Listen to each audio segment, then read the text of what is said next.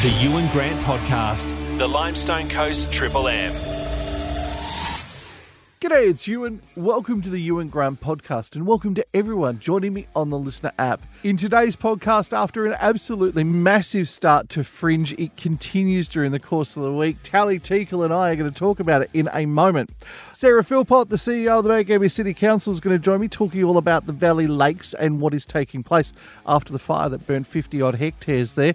And Frank DiGiorgio and I are going to talk vintage. It's underway in the Coonawarra as we speak, and I'm going to find out the latest. Let's talk Fringe as we kick off the podcast. Tally Teakle, g'day. Good morning. How are you? I am good. You would be buggered though after a weekend of Fringe. My goodness.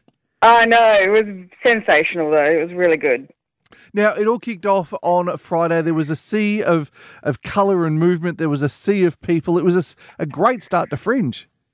Yeah, you know, couldn't have asked for better really. And um, I love the fact that there was just something for everyone. So you know, and to be able to see a hundred kids dancing at the stage to Peter Coombe, you know, and then fire performances and acrobatics, and the whole place lit up. The projections on the showground hall were all done by local kids and local artists, and it was just beautiful. I loved. I was out and about on Saturday, and everybody, literally everybody, was talking about the start of Fringe. It was great. Uh, there was a host of other events that took place on the weekend. How did they all go? Uh, yeah, brilliant. And, you know, um, a lot of sellouts too, which is great to see. So, you know, two big comedy nights that sold out and uh, two drag queen shows that sold out at Metro. So, you know, we're loving those numbers coming through. And, and like I said, the diversity is just what Fringe is all about, really, isn't it? Fringe is going to be going over nine days, so we've got another week of amazing see. What's going on, Tally? Well, tonight um, at the Robert Helpmann Theatre, Writers SA are bringing a, you know a slam poetry kind of storytelling event. So you know, um, if you're a writer or interested in that kind of thing, so Robert Helpmann Theatre tonight, and then Friday we have you know pizza and Pictionary at Caroline Hills Winery, live music at Sorrento's, a cabaret at Metro.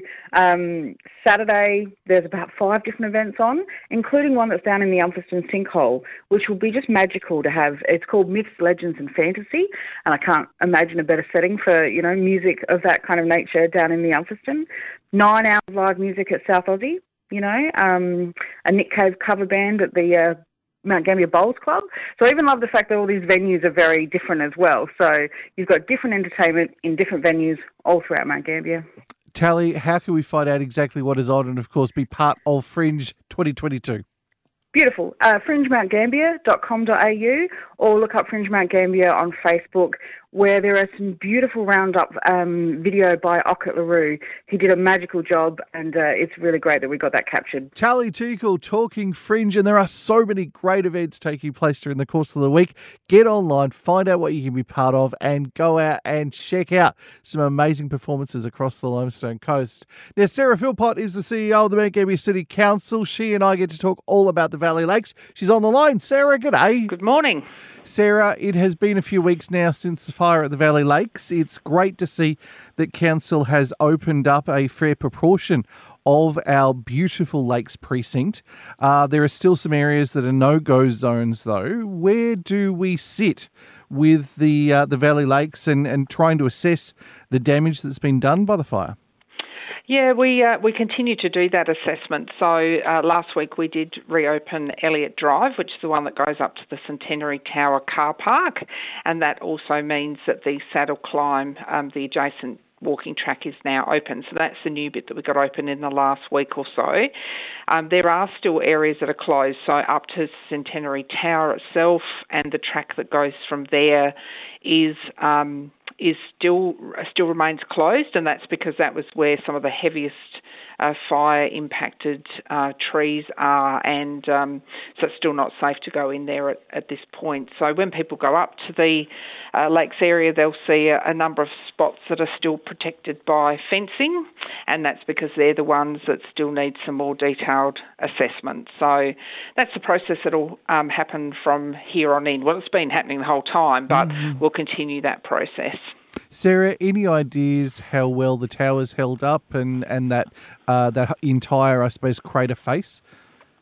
Yeah, so we've been um, been looking at both the condition of the trees as well as the land itself, mm. because mm. obviously when vegetation burns and with substantial trees and the the lower um, grasses and bushes and so on are being burnt away, there's a real risk of some of the land kind of slipping. Mm. Um, we haven't seen any evidence of that, which is good because we have had some rains now, so it's one of the reasons we've had things closed just to ensure that there's no land slippage as well as um, trees. But from here on in, we are getting a specialist uh, tree person in who we've obviously got our own arborists who have been doing a lot of work to date, but we have got a particular um, specialist coming in in the next uh, couple of weeks, and uh, and he will help with the fire damaged trees and work alongside our arborists to make sure that um, we're really clear about which trees might need to be removed and which ones we're better off leaving in to hopefully regrow. Mm. Sarah, one of the big questions that's got to be asked is about water quality. Of course, we saw the the helicopters that were fighting the fire on the day. A huge amount of water came out of the lake. Mm-hmm. Um, we've obviously got runoff from where the fire took place, so there's ash and dirt and all sorts of stuff that is flowing back into that system. Um, do we know what the lake quality is like? Well, fortunately, we have got uh, running concurrently. Actually, we just put it in before the fire a, a, pontoon which is doing water quality testing, and that's really been a result of previous um, algal blooms and just wanting to understand what's going on and is the cause of some of the quality water quality issues for the lake. So we are in that process of assessing uh, the quality of the water. So it's really good timing to have that assessment underway. Mm-hmm. Um, fortunately, where the lake is itself, um, th- those areas most close to the lake itself uh, weren't the subject of fire, so you kind of don't have that slipping straight into the lake itself. Uh, but there are other portions like Browns Lake uh, which are still closed. Uh, that's obviously not got the water quality issue, but um, certainly some of those other areas uh, were more fire impacted than around the lake itself. Sarah, we're going to have to watch this space over the course of the next couple of weeks slash months and see how uh, how everything goes. But good luck with uh, with everything that you guys are doing to uh, to make sure that the Valley Lakes precinct is, you know, back up and running and and a, and a, a great public space as soon as possible. Yeah, that's certainly been our plan, which is why we've been bringing things on as soon as we're clear that they're safe. And I'm sure over coming months we'll continue to see that work happen. And we know it's such a, an important place for our community, and everyone loves it. It's a terrific um, asset that we have there. Uh, people just love it. So we want to obviously get it open as quickly as possible, as safely as possible. Hey, Sarah, thanks for joining us this morning for a chat and to keep us up to date. Pleasure. Now, Limestone Coasters Vintage is underway in the Coonawarra. I was driving through the Coonawarra the other day, and it was great to see the hive of activity that was going on. To find out what is happening and, of course, how Vintage is going, Frank DiGiorgio from DiGiorgio Family Wines joins me for a chat. Frank, g'day. Good morning, uh, Ewan, and good morning, listeners. Hey, mate, Vintage is underway. How is Vintage looking for, for not only you as DiGiorgio Family Wines, but for the entirety of the Coonawarra? Well, I guess uh, we uh, everything's looking pretty good at the moment. Uh, to be honest, uh, a bit of a late start.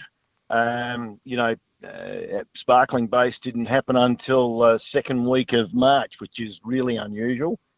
And um, other than a bit of Riesling to come in from Kongorong, um, we finished all of our whites on Monday night. So, pardon me. Um, yeah, a little late, but quality is looking pretty smart, and um, and the yields, uh, to be honest, uh, are remarkably good at the moment. So. Um, um, yeah, everything's going well, and uh, you know that's not just for us. I think that I speak for pretty much everybody at this point. Uh, things are looking uh, reasonably good as far as the vineyards go. How long is vintage going to go for this year, mate? Do you reckon? Oh well, I mean, look, it started late. Um, you know, like many others, we've got a fair bit of ground to cover, so we'll be going at least until the end of April, and um, you know, usually it gets into the first week of May as well. So I don't think there's going to be too much, you know, variation from that this year. Um, we just hope that the weather's going to be reasonably kind for us um, between now and then. Although putting my other hat on from a farmer's perspective, you know, by that stage, everybody will be doing a rain dance. So, yeah, it's always a bit of a struggle this time of the year to, to balance that uh, that out. Frank, you guys have not only got the uh, the blocks in the Coonawarra, you've got blocks up at Lucindale. How's it looking right the way across the limestone coast, mate? Yeah, no, I think uh, pretty much generally speaking, um, the the lower part of the limestone coast, uh, you know, has has um, fared very well. Uh, interestingly, earlier on, there's probably been more rain, um, you know, north of us. Um, so, you know, I, I, think generally speaking, everybody's pretty happy with the way things are uh, as far as growing and winemaking is concerned.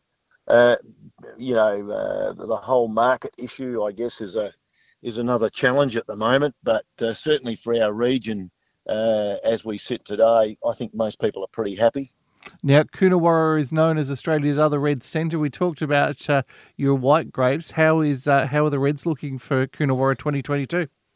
Yeah, well, interestingly, we uh, uh, um, picked our first uh, uh red wines, oh, other than Tempranillo, of course, from, uh, you know, that's an, an, earlier red variety. We started on some Cabernet yesterday from uh, our Lucindale vineyard. And once again, probably not at its optimum maturity, but you've just got to start somewhere. So we've started on that, and that looked really good coming out of the harvester and into the bin. Um, I've spoken to a few others that have uh, taken off a little bit of Merlot uh, so far, and uh, I think within the next uh, week or so, uh, most of Coonawarra and indeed the Limestone Coast will be into their red varieties. Um, and uh, yeah, once again, looking pretty good, Ewan. Frank, we might catch up over the next couple of weeks. We'll talk a little bit more about vintage. I hope everything goes okay. I hope the rain holds off for you and we get a, uh, a bumper crop for 2022. Thanks, Ewan. Always a pleasure to catch up. Look forward to talking to you again. Cheers. That's it for today's podcast. I'll be back Friday morning with everything Limestone Coast. Don't forget to catch up with everything happening across the Limestone Coast. Make sure you look out for the Mount Gambier local guide on LiSTNR. You can catch up with me live on the radio, 6 a.m. weekday mornings on the Limestone Coast 963 Triple M.